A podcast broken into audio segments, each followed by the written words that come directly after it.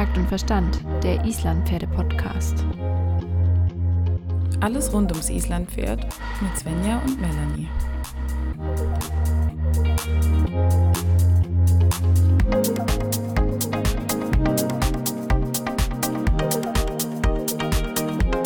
Hallo Svenja. Hi Melanie. Na? Ich bin fit und du? Ich bin fit. Es ist Sonntagabend, Echtzeit. Ähm, wir sitzen hier. Es wird noch nicht dunkel, aber ich habe schon das Gefühl, ich könnte, könnte bald schlafen. Ich habe äh, ein langes Wochenende hinter mir. und ich freue mich jetzt, weil wir haben einen wunderschönen Wochenendabschluss vor uns. Und zwar, Melanie, um was geht's? Was tun wir heute? Genau. Über was sprechen Heute wir? Geht es noch einmal um die Seitengänge. Und zwar haben wir ja in den letzten vergangenen Folgen schon so ein bisschen die Theorie aufgerollt und Seitengänge vom Boden aus bearbeitet oder verarbeitet. Und heute geht es natürlich ans Eingemachte. Wir wollen jetzt auch endlich mal die Seitengänge reiten. Und auch dazu haben wir uns eine kompetente ähm, Interviewpartnerin ins Töltverhör geholt. Und zwar, Svenja, möchtest du sie ankündigen? Ja, sehr gerne. Also, unser heutiger Tötverhör-Gast ähm, ist ein sehr, eine sehr spannende Person. Es ist nämlich die Person, die den ersten Trainer C barockes Reiten mit einem Islandpferd gemacht hat. Mittlerweile hat sie auch den Trainer A und den hat sie äh, mit Auszeichnung bestanden. Also ich glaube, dass das Thema Seitengänge hier in besten Händen ist und freue mich, Sarah Seifert begrüßen, begrüßen zu dürfen. Hi Sarah, schön, dass du da bist. Hallo Svenja, hallo Melanie. Ich freue mich total, bei euch zu sein. Ja, du hast mich ja schon vorgestellt. Genau, ich bin Trainerin A, klassisch Barock. Und ähm, ich habe tatsächlich den Trainer C bis zum Trainer A immer einen Isländer dabei gehabt. Und Ah, okay, ja, ich habe so alles, cool. alles mit dem, alles mit dem Isländer gemacht. Ähm, der ist Damen, also der Isländer ist im Damensattel gegangen, der Isländer ist am langen Zügel gegangen, in der Dressur, im Gelände. Also die Rasse ähm, hat sich auf jeden Fall da super gut vorgestellt. Und ähm, wie man schon hört, mein ja, Spezialgebiet sind die Gangpferde, speziell die Islandpferde. Das ist so mein, mein Fokus sozusagen. Das ist auf jeden Fall ein wunderschönes Beispiel dafür, dass unsere Islandpferde so unheimlich vielseitig sind. Ne? Also finde ich super spannend. Sarah, wie unterscheidet sich denn da oder was ist denn das Besondere, was dann zum Beispiel jetzt die Pferde und du in der Prüfung dann ablegen müssen für den Trainer A, nur dass wir uns mal so eine grobe Vorstellung machen können? Ja, also ich habe einmal ähm, eine, also eine Dressur im Damensattel geritten und ähm, du hast mehrere Möglichkeiten. Also du musst einmal unterrichten jemanden, wirst natürlich auch selber unterrichtet. Ähm, dann musst du eine, eine, einen Unterricht vorbereiten, also sagen, zu dem Pferd möchte ich in dem Unterricht das und das erarbeiten und das musst du natürlich dann wiederum da auch zeigen. Du hast einmal einen Dressurpart, dann hast du den Damensattelpart. Ähm, du darfst allerdings unterscheiden, weil da nicht jeder ein Damensattelpferd hat und Damensattel zu Hause. Ist ja schon ein bisschen was Spezielles. Besteht auch die Möglichkeit, äh, im Gelände noch zu reiten. Da musst du springen Mhm. und alles. Ich habe mich aber für den Damensattel entschieden. Und ähm, dann hast du Arbeit am langen Zügel, Arbeit an der Hand musst du machen. Mhm. Und ähm, jetzt muss ich gerade mal überlegen, ist schon ja ein bisschen her. Kombinierte Arbeit an der Hand, einhändiges Reiten auf Kandare, gerne gesehen auf blanker Kandare einhändig geritten. Und natürlich, ja, alles, was geht. Nach oben ist äh, keine Grenze gesetzt. Ne? Ähm, Mhm. Bei klassisch Barock kann man ja jetzt auch kurz, ne, ist unsere Schlüssellektion, ist das Schulter herein, wo wir ja schon bei unserem Thema am Abend sind. Ähm, daraus entwickeln wir sozusagen alles. Und ähm, das muss natürlich gezeigt werden. Das zeigst du aber auch beim Trainer C schon. Und es geht weiter bis, also Piaffe ist eigentlich schon ein Muss, muss dabei sein. Ähm, Wechsel sind dabei, ähm, Serienwechsel. Also ich habe zum Beispiel meine Trainerin ist im Damensattel Einerwechsel geritten. Also sehr, sehr offen, frei. Du darfst kreativ sein. Es geht mehr um den künstlerischen Aspekt und ähm, ja, das wird dann halt äh, abgeprüft und dann wirst du bewertet. Und natürlich auch noch ein bisschen Theorie. Das musst du auch noch machen. Ja, klar, das gehört natürlich immer dazu. Melanie, bist du schon mal im Damensattel geritten? Ja, tatsächlich. Bei uns am Hof, ähm, Sonja hat einen Damensattel und wir haben das schon mal eine Stunde gemacht. Wir haben ein paar Pferde, die gut ausgebildet sind und fein sind und mit denen hat das sehr gut funktioniert, ja. Ich habe mich ein bisschen unsicher gefühlt, aber ähm, durch dieses Horn, was man da vorne hat, also man sitzt nicht so wackelig, wie man sich vielleicht vorstellen könnte. Ich fand das eigentlich ganz, ganz spannend, hat eigentlich Spaß gemacht, ja. Da könnten wir ja dann auch nochmal einen Podcast machen. Ja, stimmt. Auf jeden Fall, auf jeden Fall. Finde ich eine gute Idee. Aber jetzt konzentrieren wir uns erstmal auf ein Thema, das wir mit jedem Equipment, fast jedem Equipment umsetzen können, nämlich das Reiten der Seitengänge, das ja ein elementarer Teil der, der Reitpferdeausbildung darstellt. Als erstes würde ich super gerne direkt ins Thema einsteigen und erstmal wissen, was müssen Pferd und Reiter denn überhaupt mitbringen, dass sie, äh, ja, dass man die Seitengänge erarbeiten kann. Also grundsätzlich ist es ja so, ihr hattet ja auch schon ähm, Arbeit an der Hand mit dabei, ähm, ist die Möglichkeit, natürlich, dass du erstmal das an der Hand erarbeitest und dann im Endeffekt in den Sattel gehst. Also wenn ich mir jetzt ähm, ja einen viereinhalbjährigen Isländer von der Koppel hole, ist sicherlich nicht der erste Part, dass ich anfange, Seitengänge zu reiten.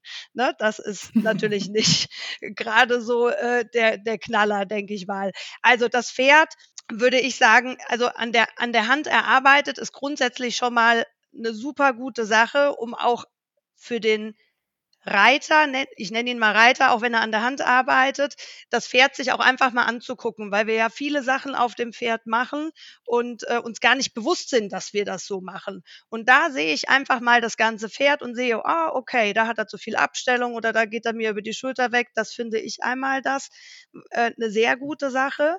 Was du auch sehr gut machen kannst, ähm, ist zum Beispiel, wenn du Reiter hast, die da sehr unsicher sind und sich dann anspannen, weil sie denken so, oh mein Gott, jetzt muss ich Seitengänge reiten, dass du im Endeffekt ähm, den Reiter aufs Pferd draufsetzt, aber das Pferd an der Hand arbeitest, dass die erstmal gar nicht so viel mhm. machen müssen, sondern erstmal so ein Gefühl dafür bekommen und sagen, ähm, ah, okay, gut, so fühlt sich das an und ähm, dass man dann dazu übergeht, dass die Leute auch mehr übernehmen.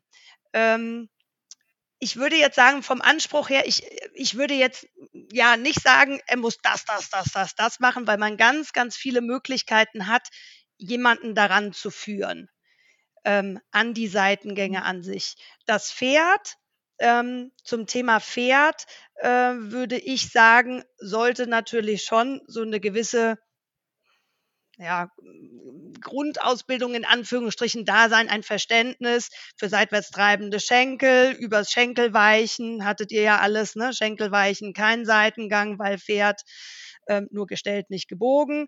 Ähm, da aber, möchte ich einhaken, ja. hm? weil Schenkelweichen, wie ist deine, deine persönliche Meinung zum Schenkelweichen? Weil da gehen ja die Meinungen sehr stark auseinander. Reitest du Schenkelweichen? Ist es für dich wertvoll oder nicht? Ja, ist es, weil ich finde, alles hat irgendwo einen Sinn. Ich würde es nicht bei jedem Pferd machen, das sicherlich mhm. nicht, aber ich würde es nie ausschließen. Ich würde nie sagen, ich reite niemals Schenkelweichen. Es kann einen Moment geben, wo ich sage, da hilft mir das sehr. Zum Beispiel ähm, mache ich das gerne so, wenn äh, wir Reiter haben, ähm, die Schulter herein reiten möchten zu viel am inneren Zügel sind, nicht das Pferd eingegrenzt kriegen, das Pferd zu viel über die Schulter wegdrückt und so weiter, dann sage ich, habe ich lieber erstmal ein Schenkelweichen geritten, dass derjenige das überhaupt mal merkt, wenn ich da treibe, dass ich, also diagonale Hilfengebung im Endeffekt. Also nein, ausschließen würde ich es nicht. Nein. Ja, jetzt haben wir ja das Thema Schenkelweichen auch schon wieder ein bisschen mit aufgegriffen. Ähm, aber wenn wir sagen, okay, Schenkelweichen auch für das Pferd ja vielleicht auch gut fürs Verständnis, auch für die seitwärts treibenden Hilfen. Ähm, ganz spannend. Und wie fängst du dann an, wenn du sagst, okay, wir beherrschen das jetzt alles, Reiter und Pferd sind bereit, mit welchem Seitengang fängst du denn dann an? Mit dem Schulter herein. Das Schulter herein ist für mich die Grundlektion der Reiterei. Also das hat ja Nuno Oliveira schon gesagt. Ähm, Schulter herein hilft für und gegen alles, das Aspirin der Reiterei. Und ähm, das sehe ich genauso aus dem Schulter herein, äh, habe ich eigentlich die Möglichkeit, alles zu entwickeln. Das ist für mich erstmal die Grundlektion. Auch analog zu dem, was wir dann schon auch von der Arbeit am Boden eigentlich so ein bisschen als Quintessenz mitgenommen haben, mit dem Schulter herein beginnt alles, also vom Boden sowie aus dem Sattel. Das ist auf jeden Fall eine gute, eine gute kleine Richtlinie, die man sich merken kann. Vielleicht können wir ganz kurz ähm, nochmal die grundlegende Hilfengebung erklären, dass wir damit starten? Also wie reite ich denn überhaupt einen Schulter herein, wenn ich jetzt, sag mal, klassischerweise aus der Ecke auf die Gerade in der Halle irgendwie komme, wenn ich auf dem Hufschlag reite oder so? Wie gebe ich dann meine Hilfen, dass das Pferd überhaupt die Idee kriegt, okay, ich nehme die Schulter rein? Es gibt ja das Schulter rein bei der FN beschrieben und es gibt das Schulter herein in barocker Manier. Ich glaube, da muss man so ein bisschen schauen, ähm, dass man einfach fürs Verständnis, dass ähm, in der mhm. FN beschriebene, ähm, in, auch in den ähm, Richtlinien für Reiten und Fahren, ist ja das auf äh, drei Hufschlaglinien im Endeffekt. Und äh, das Schulter herein in barocker Manier reiten wir auf vier Hufschlaglinien. Jetzt ähm, sagen natürlich viele, dass man ähm, bei vier Hufschlaglinien, wo ja dann auch die Hinterbeine kreuzen, dass das nicht eine rein versammelnde Übung ist und so weiter. Ähm, ja, ist richtig. Wir unterscheiden aber im Barocken zum Beispiel auch nicht zwischen lösenden und versammelnden Lektionen. Also wir lösen zum Beispiel teilweise auch ein Pferd in der Piaffe oder in der Passage. Auch eine Kapriole ist eine lösende kann ich auch lösend einsetzen. Das ist ähnlich jetzt, damit wir wieder zu den Gangpferden rüberkommen. Es gibt Pferde, ähm, die einfach mal 100 Meter Rennpass brauchen mhm. und sind danach locker. So, würde auch jemand sagen, oh mein Gott, wie kannst du denn vorher Rennpass reiten? Du musst doch, wop, ne? So, also das finde ich eigentlich auch sehr, sehr schön, gerade bei uns im, in dem klassisch-barocken Bereich, dass wir sehr nach dem Pferd einfach gehen und gucken. Und wir stehen jetzt auch nicht da und sagen, das Schulter herein, wie die FN das beschreibt, nee, nee, nee, wir reiten das nur so in barocker Manier, das stimmt nicht. Also wir machen da keine Grundsatzdiskussion draus, sondern wir nehmen das, was uns mhm. hilft, wie es uns fürs Pferd hilft. Und das, glaube ich, ist ganz wichtig, dass man einfach offen bleibt. Und das hatten wir jetzt zum Beispiel auch bei dem Thema Schenkelweichen. Ich finde es immer ganz schwierig, eine Sache komplett auszuschließen. So, das, ähm, genau. Jetzt wolltest du gerne die, also Hilfengebung, dass wir darüber sprechen.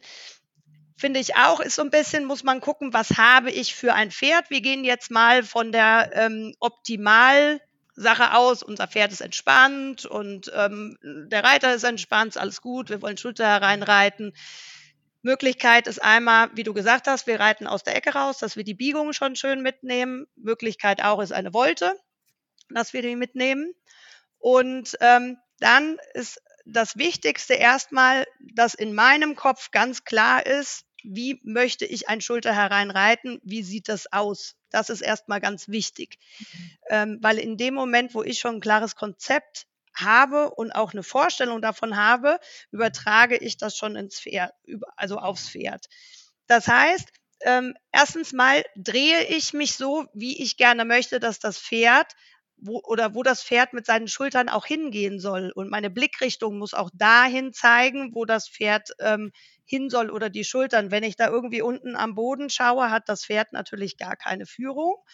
Das heißt, erstmal Blick, Blickrichtung, mitdrehen. Dann muss ich ganz kurz überprüfen, knicke ich irgendwo in der Hüfte ein.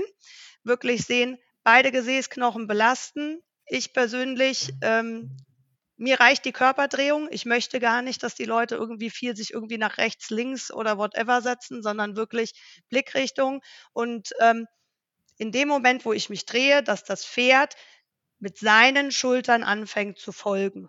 Dann brauche ich natürlich einfache Idee.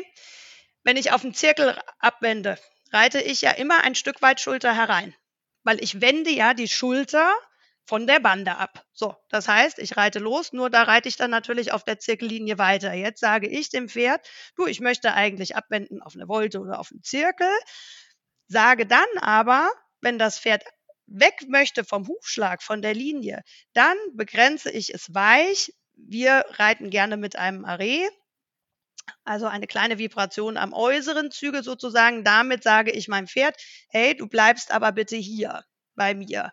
Der innere Zügel, ganz logisch, gibt die Stellung. Da kommen wir aber wahrscheinlich im Gespräch noch drauf, dass das auch einer ist, der gerne ein bisschen viel macht.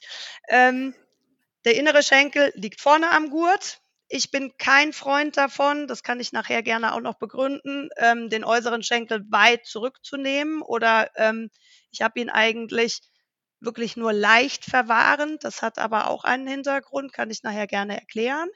Ähm, dann ist der innere Schenkel dafür da, im Endeffekt das innere Hinterbein, das ja unter den Schwerpunkt treten soll, ähm, fleißig zu halten.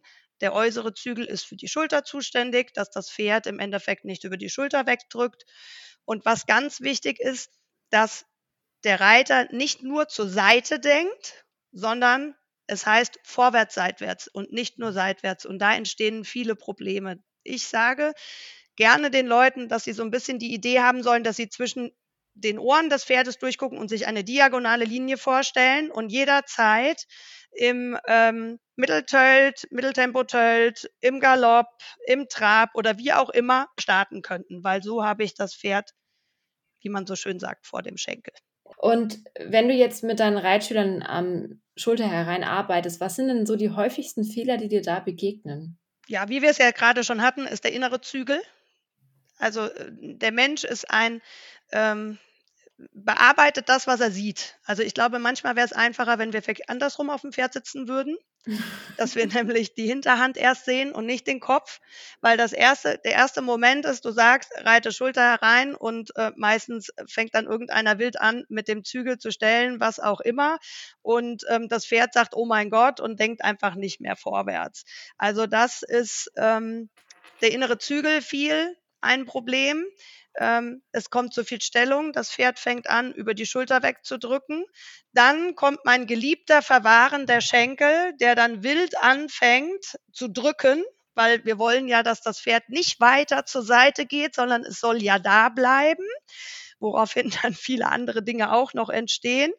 Dann durch dieses knickt der Reiter gerne in der Hüfte ein. Das heißt, ich habe dann auch ein, eine ähm, Verlagerung vom Gewicht zu einer Seite, wo ich eigentlich gar nicht hin möchte. Dann ähm, das nächste ist, was auch gerne ist, dass so diese Zügel- und Schenkelhilfen sehr zäh werden.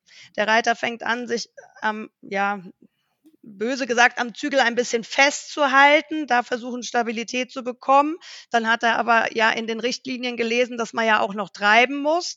Dann äh, wird dann gedrückt und ähm, das alles wird halt einfach sehr, sehr zäh, das Ganze. Das hatte ich glaube ich schon, ne, dass der Reiter dann versucht, das Pferd einfach, einfach rüber zu drücken. Da der Gegenpart ist dann, dass der Reiter sich in den äußeren Bügel reinstellt, sozusagen wie beim Autofahren, wenn einer mitbremst und sagt so, oh, stopp. Also das sind für mich eigentlich ähm, vielmals die Dinge Hand über den Mähnenkamm gedrückt, auch ein Klassiker. Gerne, der Zügel wird zu lang. Dann äh, geht es los, die Hand wandert im Endeffekt über den Mähnenkamm. Die Vorwärtsbewegung wird vergessen. Das ist später, wenn wir Traversalen reiten wollen, auch sehr, sehr wichtig, weil wenn ich die Vorwärtsbewegung vergesse, bleibe ich in der Traversale stecken. Das klappt einfach nicht. Und was ganz, ganz häufig ist, dass die Reiter nicht Schulter hereinreiten, sondern Gruppe heraus. Die drücken nämlich mit dem Schenkel die Gruppe nach draußen und reiten nicht bewusst die Schulter nach innen. Das wird auch gerne gemacht. Das ist zum Beispiel auf den, wenn du dann Turniere hast, wo, wo keine Bande ist, sondern diese schönen weißen Abtrennungen, das ist dann das, wo die Pferde dann auf diesen Abtrennungen balancieren, weil die Gruppe im Endeffekt rausgedrückt wird. Ne? Oder die, die Hinterhand klebt an der Bande, ist auch gerne. Das ist halt so dieser, dieses klassische, ähm, sage ich mal in Anführungsstrichen, Gruppe heraus, nicht Schulter herein. Und da glaube ich, ist äh, sehr, sehr wichtig, dass immer wieder der Reiter sich vor Augen hält, wir stellen die Vorhand auf die Hinterhand ein und nicht die Hinterhand auf die Vorhand. Das heißt, wenn die Vorhand zu schnell ist, muss ich erstmal die Vorhand langsamer machen, dass die Hinterhand folgen kann. Das heißt, wenn ich jetzt mir das Schulter herein mit meinem Pferd ja, ausprobieren möchte, natürlich mhm. rufe ich im besten Fall dich und wir machen das zusammen, das ist klar. Aber wenn Nein, ich das, das können ganz antesten, viele andere ganz toll auch. aber wenn wir das eben mal auch alleine antesten wollen, würdest du dann sagen, lieber mit einem Schritt starten oder zwei Schrittchen? Oder wie würdest du das dann angehen, wenn man das mal antesten möchte bei einem Pferd, das man vielleicht nicht so gut kennt oder das vielleicht noch nicht so die Kraft hat? Auch vielleicht ein Reiter, der nicht so die Kraft hat oder es noch nicht so gut kann? Also ich finde immer wichtig, kurze Reprisen für Reiter wie auch für Pferd. Das ist ganz wichtig. Lieber einen Schritt, zwei Schritte, dritte Sprünge, die gut dann aufhören, wieder geradeaus, als irgendeine gequetschte, lange Seite, verzweifelt, wie auch immer. Also das finde ich halt im Endeffekt ganz wichtig. Und ähm, auch natürlich haben wir immer im Kopf, dass wir es bestmöglich machen wollen. Das ist keine Frage. Wir haben immer das Optimum vor Augen. Aber was man auch sehen muss, gerade wenn ich mit, mit dem Pferd lerne oder dem Pferd es lerne, dass ich immer dran denke, ähm, auch das Pferd muss ja erstmal dahin kommen oder ich, dass ich überhaupt die Möglichkeit bekomme, das zu optimieren. Also von daher ist für mich immer, wo ich sage, wenn einer beginnt, finde ich ganz wichtig, wenn der einfach schon mal dieses Gefühl kriegt, okay, ich kann die Schulter steuern. Wenn ich die Schulter dahin positionieren will, ich will die ein bisschen reinholen, funktioniert das. Okay, dann finde ich das schon gut, dann mache ich schon eine Pause, mach weiter, dass das einfach nicht, nicht verkrampft wird. Und dann zu den Feinheiten, wie viel Abstellung, wie auch immer kommt man dazu, weil man im Endeffekt einfach diese, dieses Grundkonstrukt der Hilfengebung verstanden hat, ohne zu verkrampfen. Das finde ich ganz wichtig. Ich finde, es muss was, was Entspanntes sein und auch gerne in langsamen, ruhigen Bewegungen. Mhm. Nicht zu schnell. Ruhig sich Zeit lassen. Einfach sagen, okay, das fühle ich, verstehe ich und so weiter. Weil das Pferd, ich sehe leider sehr oft viele verzweifelte Pferde, die gar nicht verstehen, was der Reiter möchte. Also der hat was im Kopf, aber kriegt es nicht auf das Pferd projiziert. Das kriegt das, das, und das Pferd macht irgendwas, weil es sagt, der ist ganz verzweifelt, der will was machen, ich will es doch gut machen, aber was will er denn? Ne? Also und das finde ich immer wichtig. Lieber kurz, kurze Reprisen, wenn nicht auch mal jemanden die Kamera draufhalten lassen gibt es ja heute mit den Handys wirklich, geht ja schnell und sagen, hier halt einmal kurz drauf, dass ich es mir angucken kann, spiegelt mein Gefühl, das ich habe, das auch wieder, was ich dann sehe. Das finde ich ganz wichtig. Und wenn du jetzt gerade ein Pferd hast, was sehr eilig ist, ist es dann auch okay, wenn man wirklich mal sagt, okay, man macht das Ganze vielleicht aus vielleicht fast einem Halt. Ich meine, natürlich soll die Vorwärtstendenz nicht verloren gehen, aber für das Verständnis des Pferdes, was mache ich mit so Pferden, die so wahnsinnig eilig sind und dann versuchen, über die Schulter wegzudrücken und gefühlt schon wieder 15 Meter weiter vorne sind.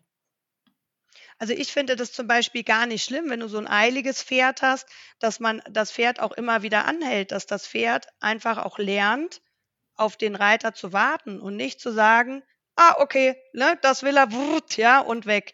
Und das nächste, was man sich natürlich auch zu Hilfe nehmen kann, ähm, ist, dass man im Konterschulter hereinreitet also mit Kopf in Richtung Bande, weil eine Bande nun mal eine verhaltende Wirkung hat. Das ist halt nun mal so. Das würde ich jetzt mit einem Pferd, was nicht ganz so motiviert ist, nicht machen, weil dann nehme ich dem halt die Idee, ne, im Endeffekt nach vorne zu kommen. Aber ein Pferd, was sehr, sehr übereilt ist, warum nicht? Also ich finde immer alles, was zur Harmonie beiträgt, das ist sehr wichtig, dass man harmonisch, dass das Pferd ein Verständnis bekommt, dass man natürlich auch eine gewisse Konsequenz hat. Ähm, aber wichtig ist für alles, was ich mache, Harmonie und Verständnis auch vom Pferd, das sagt, okay, ich möchte jetzt was, ich höre zu und sich überlegen, warum rennt denn das Pferd weg? Liegt es wirklich nur am Schulter herein oder vielleicht noch an was anderem, weiß man ja nicht, ne? So, also das glaube ich, das ist immer, dass man sich so kurz so ein bisschen reflektiert und sich denkt so, hm, okay, woran kann es liegen und dann halt sehen, ähm, ja, wie man sich dabei helfen kann. Ist auf jeden Fall sehr spannend. Und jetzt habe ich noch einen Punkt, was ich schon sehr oft beobachtet habe und was mich total interessiert. Hm, ich sehe das oder habe das in der letzten Zeit ab und an mal gesehen, dass ein Schulter herein geritten wird und im Schulter herein wird die Gerte als extremes Hilfsmittel benutzt. Also es geht dann nicht wirklich darum, dass getippt wird, sondern wirklich über die Gerte quasi das Schulter herein erarbeitet wird. Klar, die Logik vom Boden aus hat es funktioniert, jetzt nehme ich das mit in den Sattel. Aber eigentlich für jetzt nochmal vielleicht für mein Verständnis ist es ja schon sinnvoller, wenn man das so ja weitestgehend dann auch über den Sitz und über die Reiterhilfen reitet und nicht nur mit der Gerte. Oder wie, wie machst du da die Transformation von, vom, vom Boden in den Sattel? Naja gut, die Gerte ist ja grundsätzlich erstmal eine Unterstützung des Schenkels. So, wenn ich das so mache, dass ich das rein über die Gerte reite, habe ich ja so gesehen nicht mehr ganz eine Unterstützung vom Schenkel, sondern ähm, reitet das halt mit Gerte. Jetzt ist äh, immer äh, der Punkt, ich möchte ja reiten, ähm, im Endeffekt vom, also ich möchte ja fein reiten, also ich möchte es ja immer feiner. Mein Ziel ist im Endeffekt in der Reiterei, ähm, ich reite, ich drehe mich, denke mir, ich will jetzt Schulter hereinreiten und mein Pferd geht Schulter herein. Und dann modelliere ich nur noch, sage, ich möchte da ein bisschen mehr Abstellung, okay, da ein bisschen das, da ein bisschen das. Das ist ja mein Ziel. Wie komme ich jetzt dahin, was zu verfeinern, wenn ich mit der Gerte das nur reite? Ist ja nicht möglich eigentlich. Das heißt, ich kann gucken, wenn mein Pferd, muss ja die Gerte zur Unterstützung nehmen, wenn mein Pferd jetzt beispielsweise, wie wir es jetzt haben, den inneren Schenkel nicht annimmt. Das ist ja, der reagiert ja nicht auf die treibende Hilfe des inneren Schenkels. Und ähm, wenn das Pferd überhaupt nicht die Möglichkeit bekommt, über den Schenkel zu reagieren, wie soll es die Abstufung verstehen? Okay, wenn ich auf den Schenkel nicht reagiere, kann es sein, dass die Gerte mal zu Unterstützung kommt. Aber wenn ich auf den Schenkel direkt reagiere, kommt die Gerte nicht. Und irgendwann reicht dann auch die Körperdrehung oder es reicht ein wirklich kleiner Impuls nur mit dem Schenkel. Also die, diese, diese Verfeinerung von dem Ganzen, da muss man sich Gedanken drüber machen.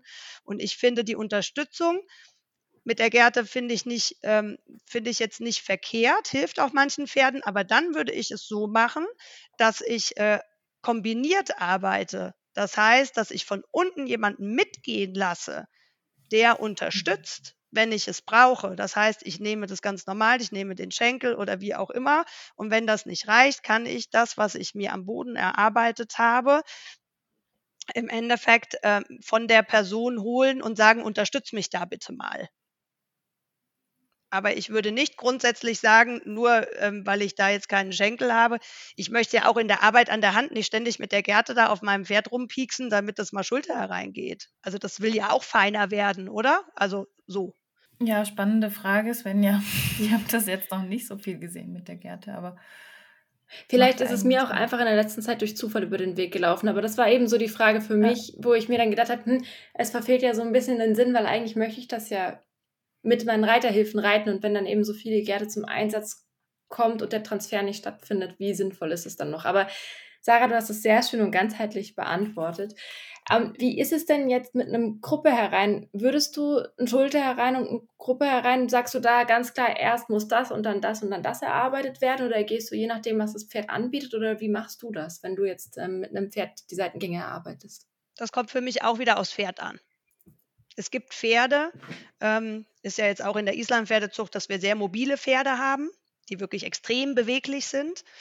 Ähm, das wären jetzt Pferde, wenn ich so ein Pferd habe, das stabilisiere ich wirklich erstmal über das Schulter herein, dass ich ganz klar bestimmen kann, da möchte ich die Schulter haben, da möchte ich das Hinterbein hinfußen haben und so weiter. Wenn ich den da wirklich zwischen den Hilfen habe, dann fange ich mit ne, an, auch Travers zu reiten.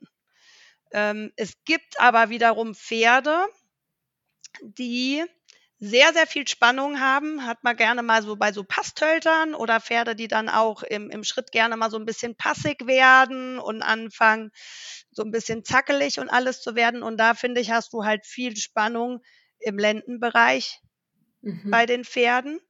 Und ähm, mein Gefühl ist auch, dass oftmals den Leuten da das Travers leichter fällt als das Schulter herein für den Beginn. Und ähm, da würde ich anfangen, eher in Richtung zu reiten, dass ich sage, hier bisschen Konterschulter herein und aus dem Konterschulter herein fangen wir an, ein Travers zu entwickeln. Das wäre, ich schließe es aber nicht aus. Also für mich ist das jetzt nicht, dass ich sage, ich reite erst Travers, wenn, sondern das ist auch wieder eine Sache des, des Pferdes und natürlich auch des Reiters. Das ist auch.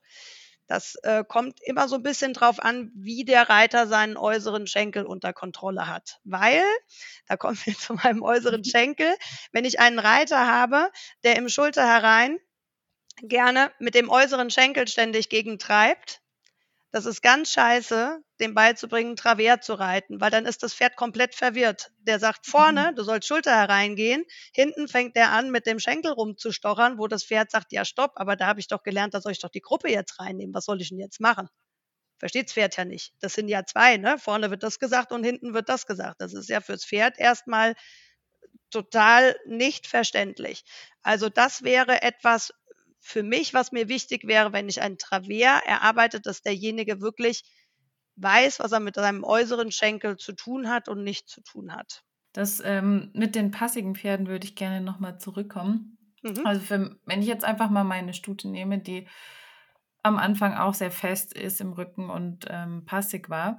Und ihr ist es auch leichter gefallen, die Hinterhand erstmal zu bewegen als die Schulter, weil sie in der Schulter noch nicht so beweglich war und nicht so mobil war. Und ich glaube, das hätte ihr da mehr geholfen, erstmal die Hinterhand zu bewegen. Das, das ähm, kann ich mir schon auch sehr gut vorstellen.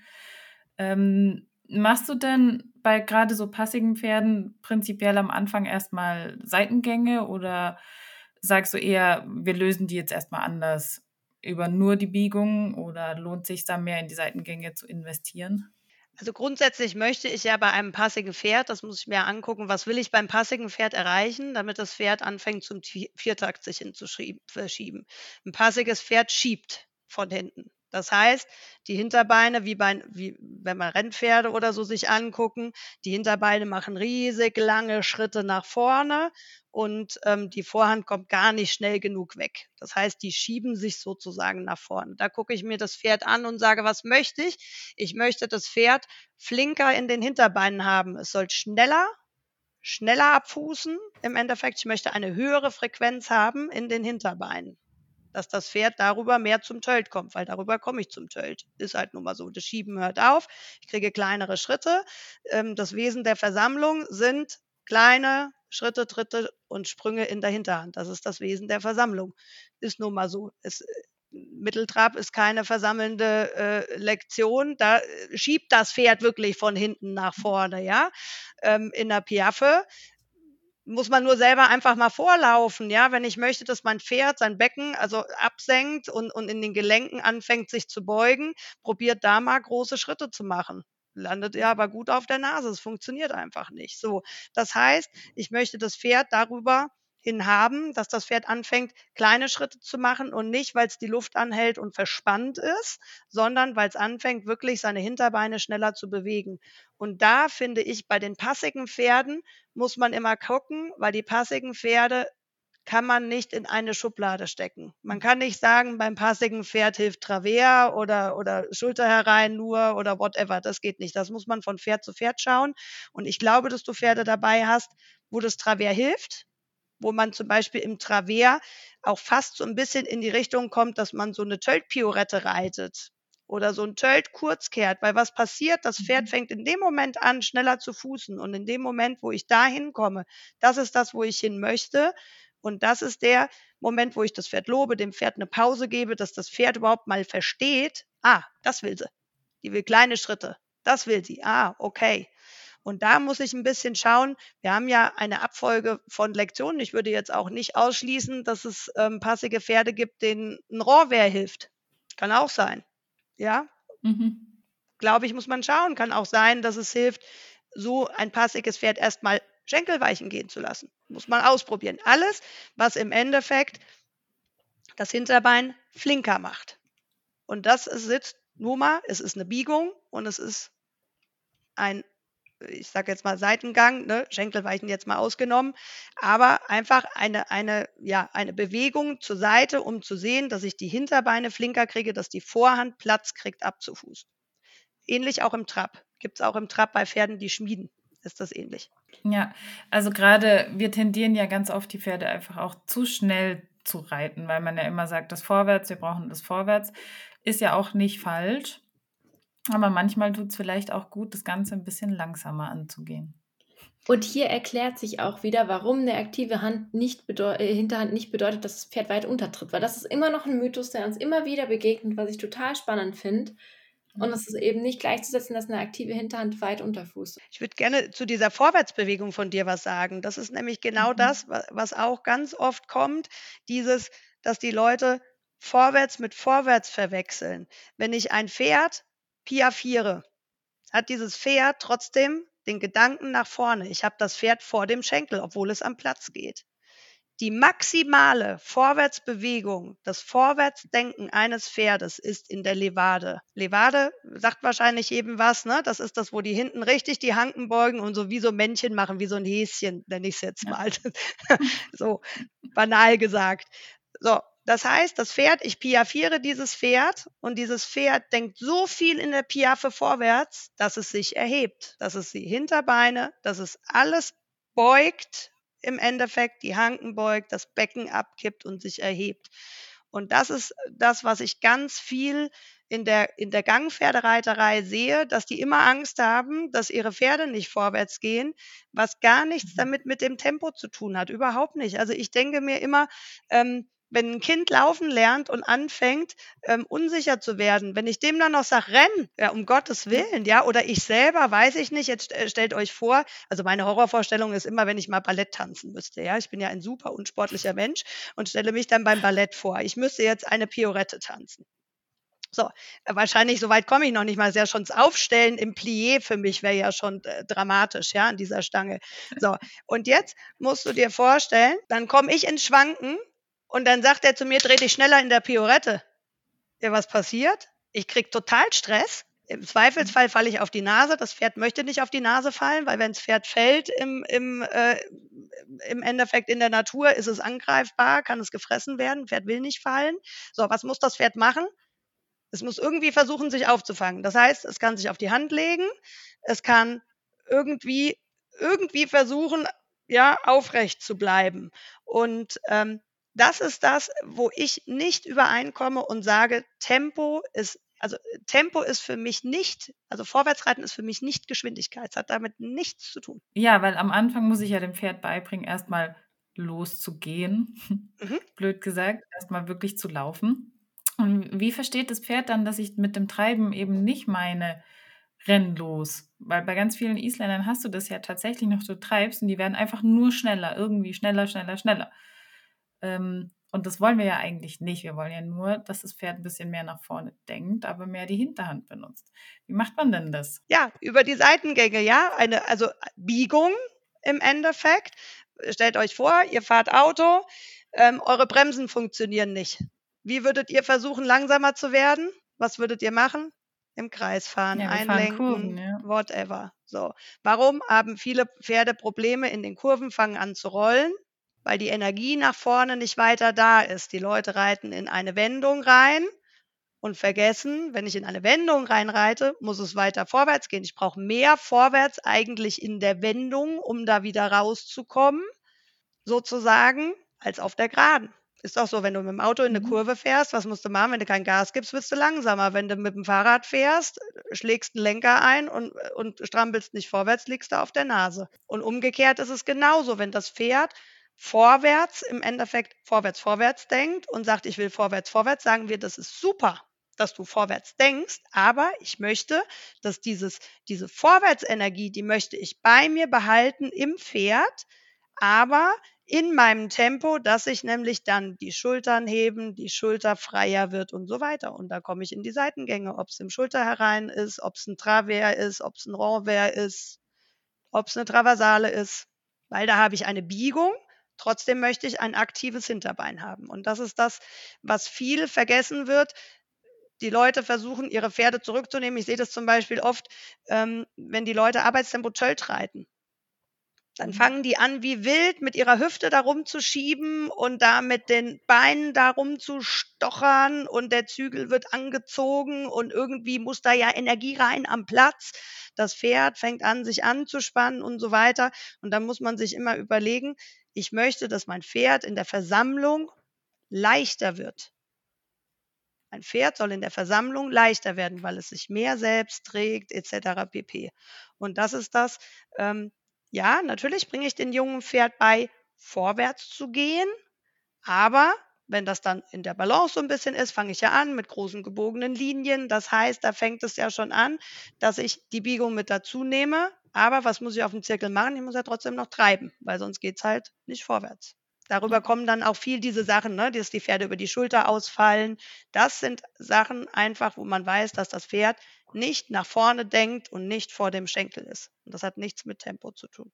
Jetzt hast du das Thema Traversale schon angesprochen und da wäre ich ja jetzt nochmal neugierig, weil, also ich würde mal sagen, mm, dass wir Gangpferdereiter, Schulter herein und so, das ist uns alles noch ein Begriff, das wissen wir auch noch, wie wir das zu reiten haben im Idealfall. Aber wie könnte ich denn jetzt im Schritt zum Beispiel eine Traversale erarbeiten? Weil das ist ja für uns eigentlich schon für viele ein unbeschriebenes Blatt, die sagen, oh, das ist mir zu heiß, das fasse ich nicht an. Kannst du uns einen Tipp auf den Weg äh, geben, wie wir das ein bisschen entzaubern können? Naja gut, eine Traversale an sich ist ja so gesehen ein Zusammen, soll man sagen, ein Zusammenwirken zwischen Schulter herein und Travers. Ja, das ist ja einfach nur zusammengesetzt sozusagen. Ihr reitet es ja schon die ganze Zeit. Also ich reite zum Beispiel, ich übe auch keine Traversalen. Eine Traversale ist eine Überprüfung für mich, wie gut ich ein Schulter herein und ein Travers reiten kann. Ähm, was man machen kann, ähm, bevor die Leute dann irgendwie zu viel Stress kriegen und Spannung, das mache ich immer mal ganz gerne, dass ich sozusagen nicht die Leute eine Traversale reiten lasse, sondern ein, eine Traversverschiebung. Es gibt sogar ein Wort dafür, mir fällt es nicht mehr ein. Das ist dann ähm, ein ganzes Travers nennt man das, glaube ich, oder sowas. Ich müsste es nochmal nachschlagen. Das ist im Endeffekt, du reitest eine diagonale Linie. Eine Traversale ist immer eine diagonale Linie. Gedachte diagonale Linie und dass ihr im Endeffekt dann auf dieser diagonalen Linie überhaupt erstmal anfangt und sagt, okay, jetzt reite ich ein leichtes Gruppe vor, ne? also ein leicht Travers mit wenig Abstellung, dass man das überhaupt erstmal anfängt, weil der meiste Stress von den Leuten ist, dass die dann Angst haben, dass die Hinterhand nicht mitkommt. Und dann fangen die an, da irgendwie wild zu drücken und zu machen und zu tun. Und die Traversale lebt von der Vorwärtsbewegung im Endeffekt. Das heißt, Wichtig ist auch Zielpunkt angucken, wo will ich hin? Das ist schon mal wichtig, dass ich eine Linie habe, auf der ich reite und dass ihr euch dann denkt, ihr reitet durch die ganze Bahn wechseln und nehmt im Endeffekt die Gruppe mit in die Bewegungsrichtung, wo ihr hinreitet. Und das ist eigentlich schon die halbe Traversale sozusagen, nichts anderes. Ja, wenn die Vorhand, wenn ihr anfangt, sind wir wieder dabei. Wir stellen die Vorhand auf die Hinterhand ein. Das heißt, ich reite durch die ganze Bahn wechseln, reite eine Traversale. Jetzt kurz die Hilfengebung zur Traversale. Ich komme auf eine diagonale Linie. Wir reiten mal linke Hand durch die ganze Bahn wechseln.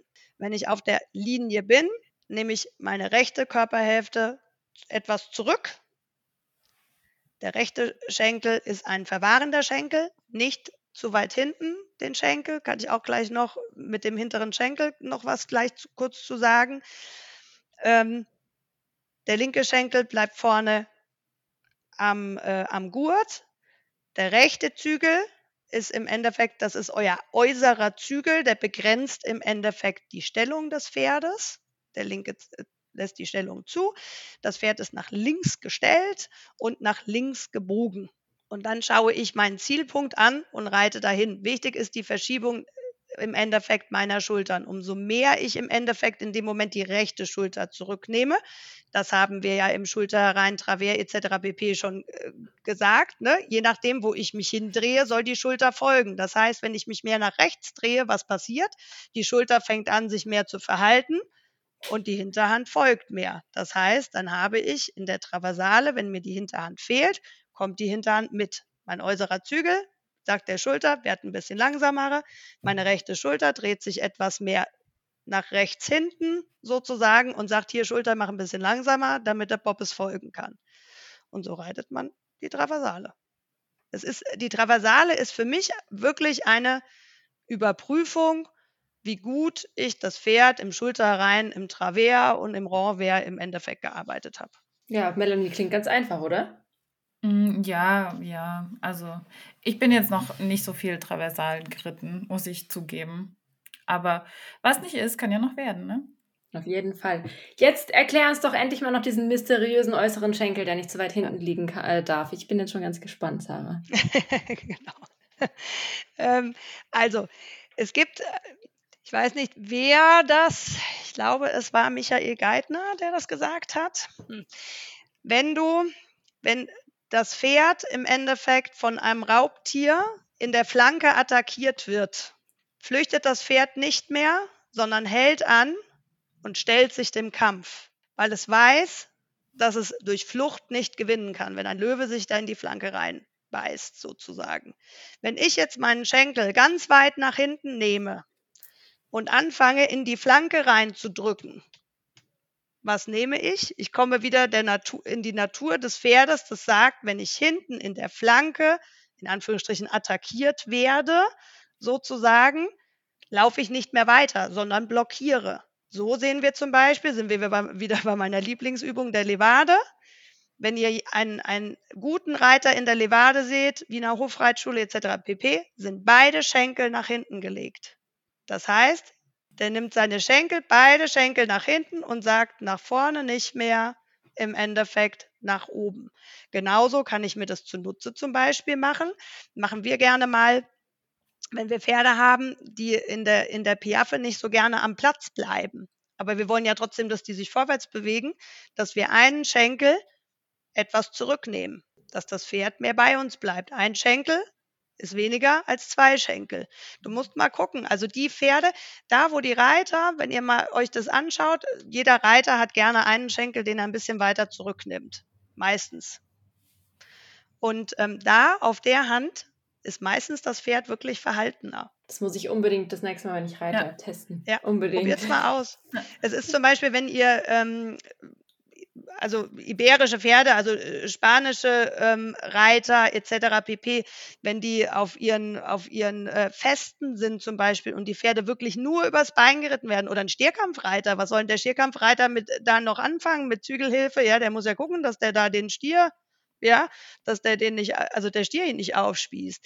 Die nutzen ihre Schenkel dafür. Und in dem Moment, wo die ihre Schenkel zurücknehmen und rein und zumachen, bleibt das Pferd stehen. Wenn du dir ein Pferd aus Spanien kaufst von, oder, oder auch aus Portugal, im Endeffekt, die stehen dann. Tatsächlich, die stehen. Das kann ja auch mal überraschend werden. Ja, das kann auch überraschend werden. Man sieht das zum Beispiel, wo man das auch sieht, wenn man ähm, Grand Prix sich anguckt, wenn Pioretten geritten werden. Umso weiter die den Schenkel zurücknehmen und anfangen, da drinnen rumzustochern, umso langsamer wird das Pferd. Wenn die den Schenkel wieder nach vorne nehmen, geht das Pferd wieder vor. Und das nächste ist auch ein sehr stark, also ein stark zurückgenommener Schenkel. Meistens ist ja so, dass der verwahrende Schenkel bei vielen sehr stark zurückgenommen wird, auch wirklich unbewusst, total unbewusst. Will ich gar nicht sagen, dass das bewusst ist, sondern unbewusst. Verändert das auch die Lage deines Sitzes. Ja, ich glaube, man hat das auch so im, so ein Bild im Kopf einfach. Ich muss verwahren, also muss ich das Bein richtig zurücknehmen. Dass es aber nur so ein Ministück ist. Ja. Nimmt man vielleicht mit dem Körper auch gar nicht mehr so wahr. Ne? Tatsächlich wurde mir das früher zum Beispiel auch nie wirklich gesagt, wie weit ist denn genug. Also das ist das, bis ich das mal Mhm. wirklich verstanden habe, wie wenig sich das anfühlt, hat auch verhältnismäßig lange gedauert, weil es sagte ja keiner genau so, sondern mir wurde früher gesagt, ja, der und der Schenkel zurück. Und dann hat man halt im Endeffekt irgendwie den Schenkel zurückgenommen und wusste aber gar nicht, in welchem Maße überhaupt sinnvoll ist. Und da musst du auch wieder gucken, aufs Pferd gucken. Es gibt ganz, ganz sensible Pferde, wo das wirklich minimalistisch ist mit dem äußeren Schenkel. Da reicht es schon, dass die blockieren. Andere, ja, sind da im Endeffekt dann nicht so feinfühlig und sagen, oh, das macht mir nichts. Muss man ein bisschen gucken, aber einfach mal überprüfen, wenn mein Pferd nicht geht und man so das Gefühl hat, Mann, warum geht er da nicht? Ja, einfach mal gucken, haben wir denn vielleicht unser Schenkel einfach zu weit zurück? Geht's vielleicht nicht? Ja, kann es nicht. Ist mit Sicherheit auch interessant für diejenigen, die eher triebige und ja, langsamere Pferde haben. Ja, Weil man dann auch ein bisschen eine andere Idee bekommt, ähm, das vorwärts zu reiten. Weil oft steckt man ja 120% Energie rein und bekommt vielleicht 10% raus.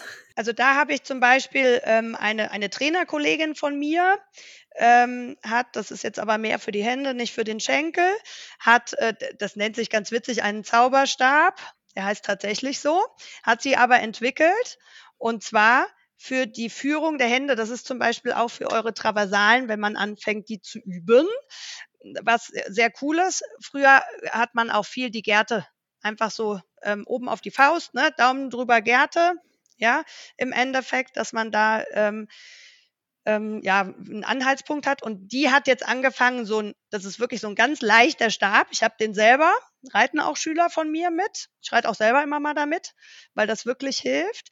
Ähm, hast du deine Daumen im Endeffekt drauf. Wen das interessiert, kann ich auch, auch gerne, ähm, gerne äh, den, die, die Homepage-Adresse weitergeben. Und ähm, da ist das wirklich, dass man auch sieht, wie schnell man anfängt, in den Seitengängen die Hände zu verschieben, dass die nicht mehr nebeneinander sind und anfängt, da drin rumzurühren und so weiter. Ja, das Ding ist tatsächlich, es ist, es ist ein kleines Teil, aber es hat eine große, eine große Wirkung tatsächlich. Ich habe das schon gesehen, das ist auch so schön, weil es gibt es auch in rosa mit Glitzer und so weiter. Also es Ja, spricht, das es gibt's auch spricht in einen natürlich auch noch Toll. es gibt es in gedeckten Farben und es gibt es auch mit mir. Ähm, was mir noch so ein bisschen ähm, wichtig ist, ähm, gerade in der, in der Island-Pferdeszene habe ich das ganz viel, ähm, was du auch angesprochen hast, wie erarbeitet man sich Lektionen und so weiter. Diese Pausen, kurze Reprisen, das Pferd wirklich loben, dass es einfach versteht, oh, das habe ich gut gemacht, weil die Pferde sind ja auch so, die wollen ja gefallen. Die wollen es ja gut machen. Und ähm, dass sie ein Verständnis kriegen und sagen, oh, okay, ja, das möchte sie. Und ähm, auch innerhalb der Gangart, wenn ich jetzt zum Beispiel anfange, Schulter herein im Töll zu reiten, ähm, oder in welcher Gangart auch immer. Uta Gref sagt das immer so schön, ja, gib dem Pferd ein gutes Gefühl, reit dein Schulter herein und in dem Moment, wo das Pferd wirklich gut im Schulter herein geht, ja, gib ihm ein gutes Gefühl, entspann dich dabei und sag, jawohl, das ist cool und das Pferd merkt das und das ist äh, total wichtig, dass wir dem Pferd das klar machen, das ist das, was wir wollen. Das ist, glaube ich, das Hauptproblem, was wir haben, diese Kommunikation und gerade Pferde. Ähm, es gibt so Pferde, die tun sich ein bisschen leid, ja, die sind so ein bisschen ich armes Ich. Ja, ich muss das jetzt machen, das ist aber doch ganz schön anstrengend, dass man ähm, den Pferden sagt, ich möchte das jetzt, du musst was tun, aber in dem Moment, wo du das getan hast und was für mich getan hast, gib ihm frei, schmeiß die Zügel weg, lob ihn, freu dich, sag super. Das nächste Mal, wenn du die Zügel aufnimmst und sagst, ach komm, wir machen das nochmal, wird er sagen, oh ja, cool, machen wir. Also die Pferde wirklich auf die Seite bringen und, und äh, den Pferden Pausen geben und immer dran denken, erst kommt die Koordinationsschulung und darüber entwickelt sich die Kraft. Das heißt, Koordination, dass die ihre Beine sortieren, im Schulter herein, in, auf den Linien, wo auch immer ihr reitet und darüber kommt die Kraft. Ja, das ist, glaube ich, nochmal ein ganz, ganz wichtiger Punkt, dass man nicht versucht, jetzt hier eine ganze lange Seite oder sonst wie rauszuquetschen, weil es doch jetzt gerade so gut geklappt hat, dann können wir auch nochmal zehn Schritte mehr machen und dann wird es halt immer schlechter und schlechter und schlechter. Ähm, das müssen wir uns immer wieder selber dran erinnern. Ne? Ich denke da immer an mich als Sportskanone. Wenn du mich jetzt nehmen würdest, ja, und ich müsste jetzt joggen gehen und ich würde mich echt bemühen, ja, und würde da meine, meine 50 Meter joggen, ja, und derjenige würde mir sagen, ey Sarah, das machst du total geil, ey, komm mir jetzt noch 100 Meter, da würde ich sagen, du kannst mich mal, ja, da hätte ich überhaupt keine Motivation, ja, gar nicht. Wenn der mich nach diesen 50 Metern, wenn der mir Pause geben würde, ja, vielleicht noch ein Maßriegel oder so, dann würde ich sagen, okay, die nächsten 50 Meter bin ich wieder dabei, ja, so. Also das äh, ist, äh, finde ich, auch sehr wichtig. Ja, es wird mir genauso gehen. Ja. Ich glaube, Melanie, Melanie ist da voll bei dir, ja. Ich glaube, da. Ja. Sarah, wenn wir jetzt aber kein Viereck haben, ich, äh, mhm. das hört man nämlich total oft. Ich reite kein Dressur, ich reite kein das, weil ich habe nicht die Möglichkeiten. Wie ist das denn im Gelände? Meinst du, würde das potenziell alles im Gelände auch funktionieren oder müssen wir das im Viereck alles erarbeiten? Nein, ich reite ganz viel im Gelände, total viel. Ganz, ganz viel. Also ich äh, bin jetzt nicht, dass ich ständig auf einer Bahn reite oder, oder sonst irgendwas. Gar nicht. Ihr habt im Gelände, ihr habt Büsche, ihr habt Hecken, nehmt die als Bande. Ich kann mir auch ähm, eine diagonale Linie auf einem Feldweg vorstellen. Ich kann auch eine Traversale von der linken Wegseite zur rechten Wegseite reiten. Die ist halt nicht ganz so lang, aber vielleicht zum Üben gar nicht schlecht, dass man erstmal ein kurzes Stück anfängt. Und im Gelände haben die Pferde ja meistens auch ein bisschen mehr Bock. Und jetzt überlegt euch erstmal, Überlegt euch erstmal, wie schön es dann ist, wenn ihr nicht nur euer Pferd lobt, dass es mega die Traversale auf dem Feldweg gelaufen ist, sondern auch noch die Spaziergänger euch loben, weil ihr so wahnsinnig toll aussieht, wie ihr eine Traversale auf dem Feldweg reitet. Also ich meine, das hat eigentlich nur Vorteile. Ja. Die Spaziergänger werden das sofort erkennen. sofort. Ja. Das ist zum Beispiel auch, ich meine, das ist jetzt äh, wahrscheinlich ein bisschen krass, aber das kann man sich ja mal vorstellen, wenn ich jetzt ein Pferd habe, was im Schulter hereinstürmt, ja, dann reitest du das Schulter herein an dem Wegrand, wo es wirklich einen Abhang runtergeht. Ich schwöre dir, das wird nicht nach vorne stürmen, wenn der Abhang da ist. Ja, aber warum denn nicht? Da wirst also, du bestrebt sein und wirst sagen, ey, stopp, nee, das machen wir auf gar keinen Fall. Ja, also natürlich nie so, dass es jetzt gefährlich wird, um Gottes Willen. Nicht hier, die Seifert hat gesagt, ich mache das am Abhang, ja, und jetzt stürzen da lauter Reiter den Abhang runter. Nein, bitte nicht. Aber, ähm, oder auch beim Stürmen, was ihr auch machen könnt. Wir sind ja hier im Taunus, wir haben Berge, reitet's bergauf. Ja, da rennt keiner Ne mehr. richtig. Nehmt das, was ihr habt im Endeffekt und helft euch damit. Das Pferd hat überhaupt keine Ahnung, ob du einen Berg dafür brauchst. Das weiß das Pferd nicht. Mhm. Sondern du sagst: „Ey, wir reiten das jetzt 'n Berg“, sagst: „Ey, das ist ja mega, hast du voll gut gemacht“, ja? Bist entspannt dabei, dann wird der auch auf der Geraden anfangen und wird sagen: „Ach, kann ich, kein Problem, mache ich.“ Also, immer so, dass man selber 'n gutes Gefühl hat, sich hilft und nicht verbissen wird, ja, und sagt so: „Ich muss jetzt so 'ne Traversale reiten.“ Also, ich reite zum Beispiel auch ganz viel ähm, Schulter herein im Trab ist für mich mit 'nem Pferd, was ganz, ganz viel Tölt hat, 'ne super gute Übung, dass ich immer wieder gucke, wie gut kann ich die Schulter denn schon dahin bewegen, wo ich sie haben will und wie lange kann das Pferd das halten?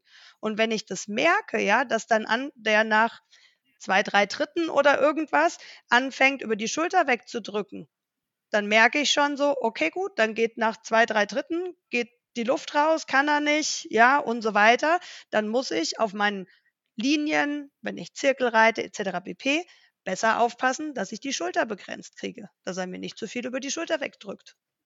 Und dann kann ich das wieder probieren. Also, immer so gucken und das hat ja nix damit zu tun, dass dann einer da steht und sagt: „Ey, guck mal, das ist der Trainer A, der kann hier nur 3 Tritte, äh, Schulter herein im Trab reiten.“ Ja, das hat ja damit überhaupt nichts zu tun. Ich gebe dem Pferd die Zeit und ich mache das entspannt, dass wir da Spaß dran haben und nicht das Pferd denkt so: „Oh mein Gott, jetzt will ich schon wieder Seitengänge. Oh mein Gott, nein, nein, nein“, sondern, äh, das ist also, äh, für den Gisli, für den Wallach von mir, dem ist das vollkommen egal, ob ich Schulter herein reite oder geradeaus oder ob ich 'ne Traversale reite oder ob ich Renvers reite, das ist dem total egal. Ja, man hört ja auch ganz oft, ähm, dass die Leute vielleicht sagen: „Ja, Seitengänge, das mag mein Pferd nicht, das das mache ich nicht so oft.“ Ich mag auch nicht joggen. Mache ich auch nicht oft. Ne? Natürlich ist es anstrengender, klar. Ich meine, willst du jeden Morgen aufstehen und und arbeiten gehen? Nö, wenn du die wenn du die Wahl hast, machst du's auch nicht. Aber wir müssen's doch machen, um unsere Pferde gesund zu halten.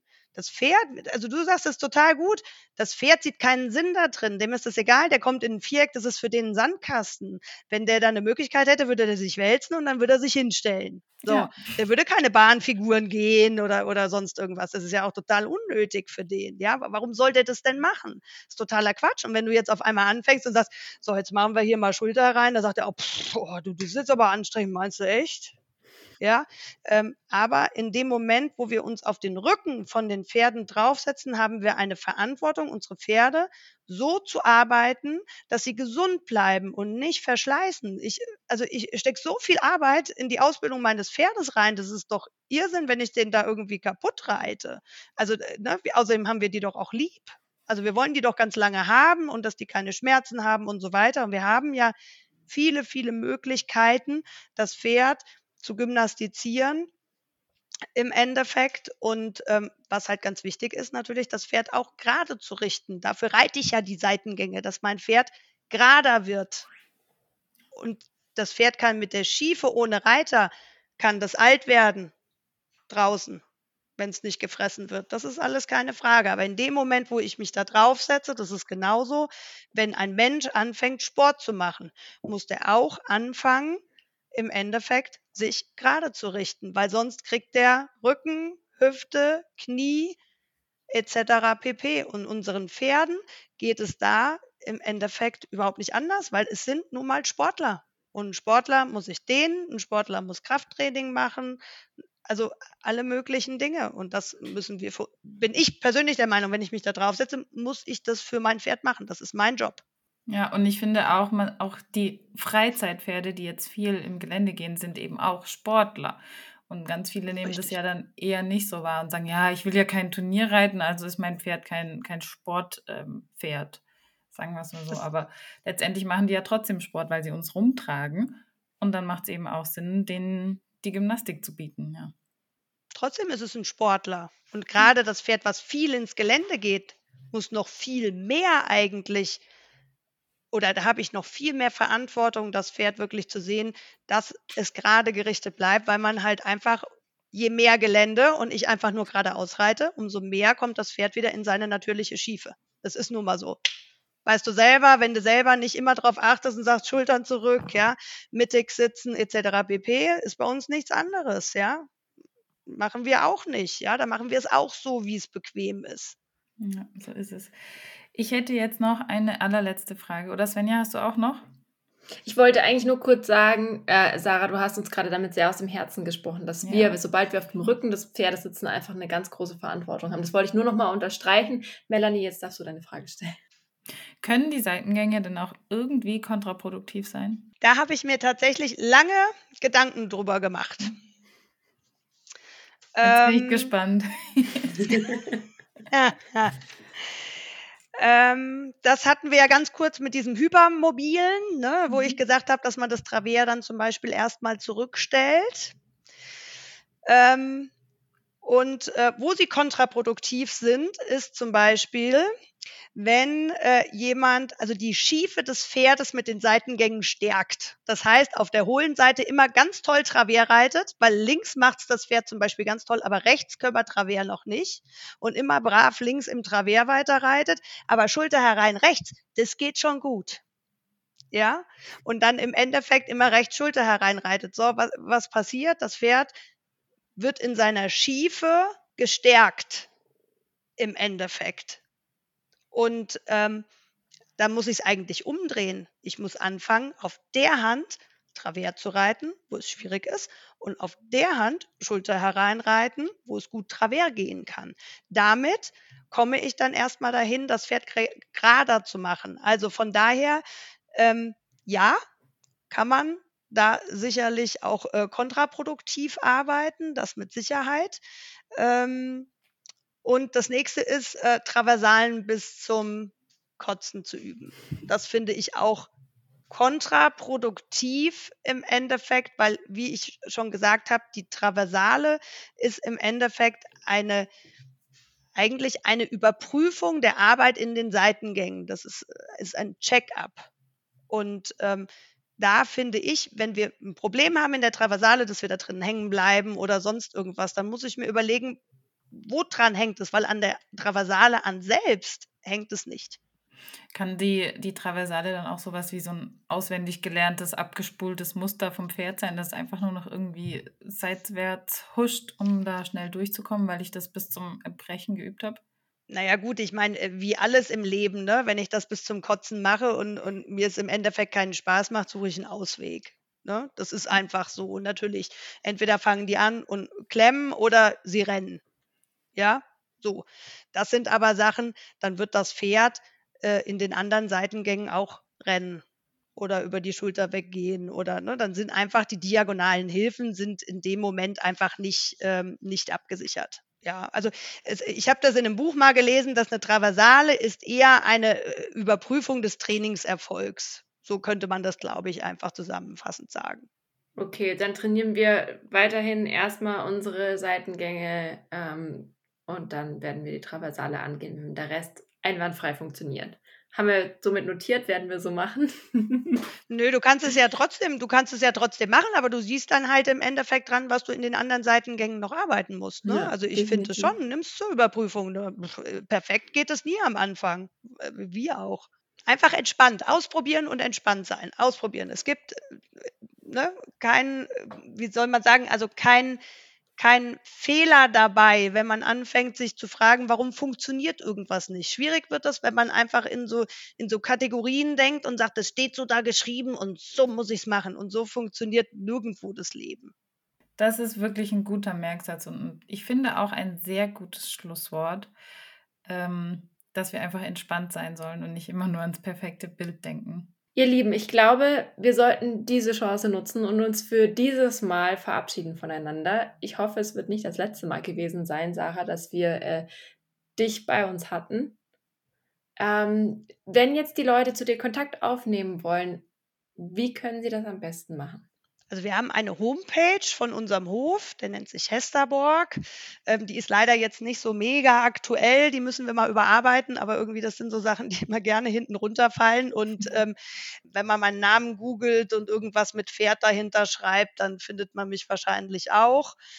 Ähm, genau. Und dann kann man mich anrufen und ähm, besteht auch die Möglichkeit, wer möchte, kann auch mal zu mir an den, äh, an den Stall kommen zum Unterricht und ich habe nur keine Reithalle.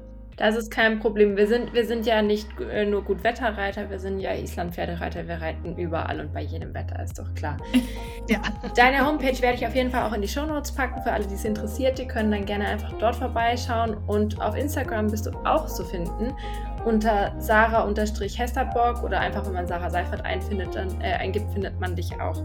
Also jeder, der möchte, meldet euch gerne bei Sarah. Für alle diejenigen, die noch weiterführende Fragen haben, die dürfen sich gerne auch bei uns melden und dann sammeln wir die Fragen und werden dich, Sarah, einfach nochmal einladen und dich noch weiterhin löchern.